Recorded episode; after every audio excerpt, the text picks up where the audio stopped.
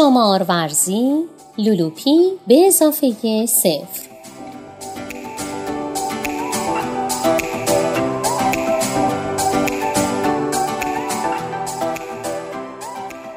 نویسنده محمد هادی محمدی تصویرگر کیوان اکبری گوینده مرجان رحیمی فرد ناشر نشر چیستا.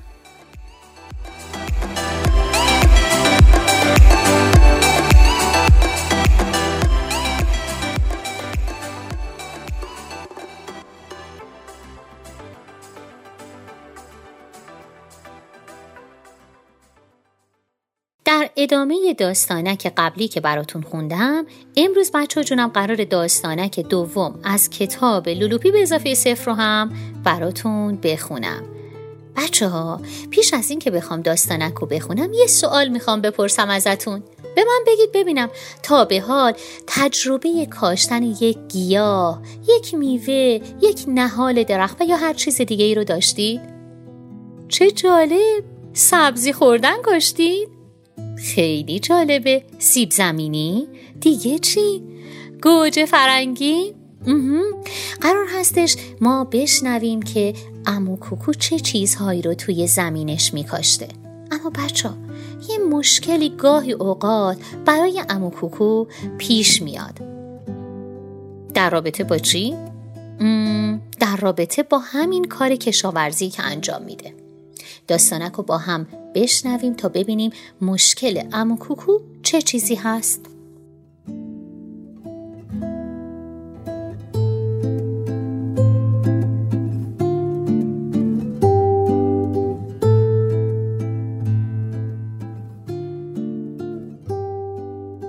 داستانک دو.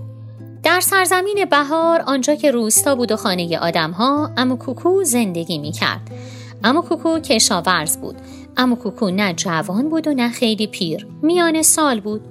امو کوکو نزدیک رود یک تکه زمین داشت که در آن همه چیز میکاشت. پیاز میکاشت سیب زمینی میکاشت لوبیا و شلغم میکاشت. امو کوکو خیلی زحمت می‌کشید. اما با این همه زحمت امو کوکو و خانوادهش به سختی زندگی می‌کردند. گاهی هم که هوا آرام می شد و سیل راه می افتاد اول از همه به زمین امو کوکو سرازیر می شد و کشت و کار او را خراب می کرد. برای همین امو کوکو همیشه نگران سیل بود. هر وقت زیاد باران می بارید امو کوکو قصهش می شد.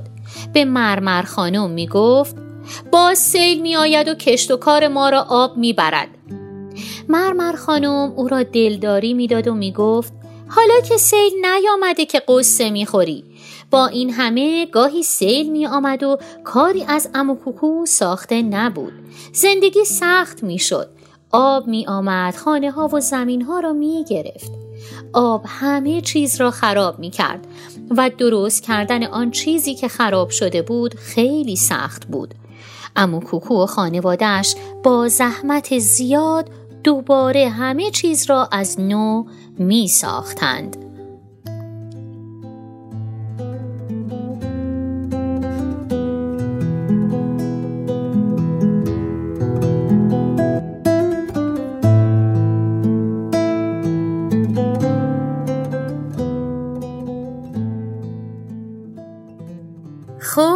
بچه های عزیز دوست داشتنی حالا که داستانک رو گوش کردین بگید ببینم امو کوکو توی زمینش چه چیزهایی میکاشت؟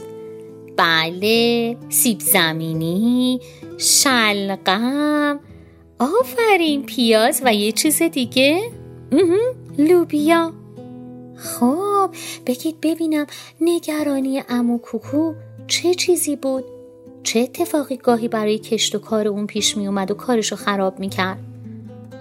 درسته نگران سیل بود بله فکر می کنید که نگرانی امو کوکو به جا بود؟ شما اگر بخواید امو کوکو رو دلداری بدید چه چیزی بهش میگید؟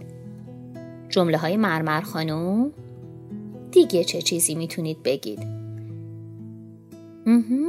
یه راهکار جالب دارید؟ خیلی خوبه. عالی. مرسی. مرسی بچه که داستان گوش کردید. تو داستانک های بعدی باز هم در این مورد گفتگو می‌کنیم. تا داستانک بعدی خدا نگهدار.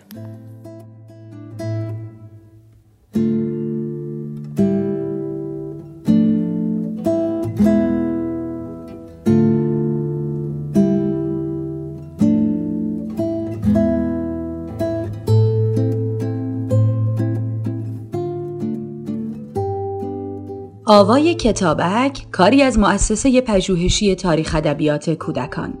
آوای کتابک بانگ ترویج است و ترانه. بانگ قصه است و افسانه. برای دسترسی به محتواهای صوتی آوای کتابک می توانید به کانال تلگرام آوای کتابک و سرویس های پادکستی همچون Apple Podcast، Castbox، ناملیک، Podbean و Google Podcast مراجعه کنید.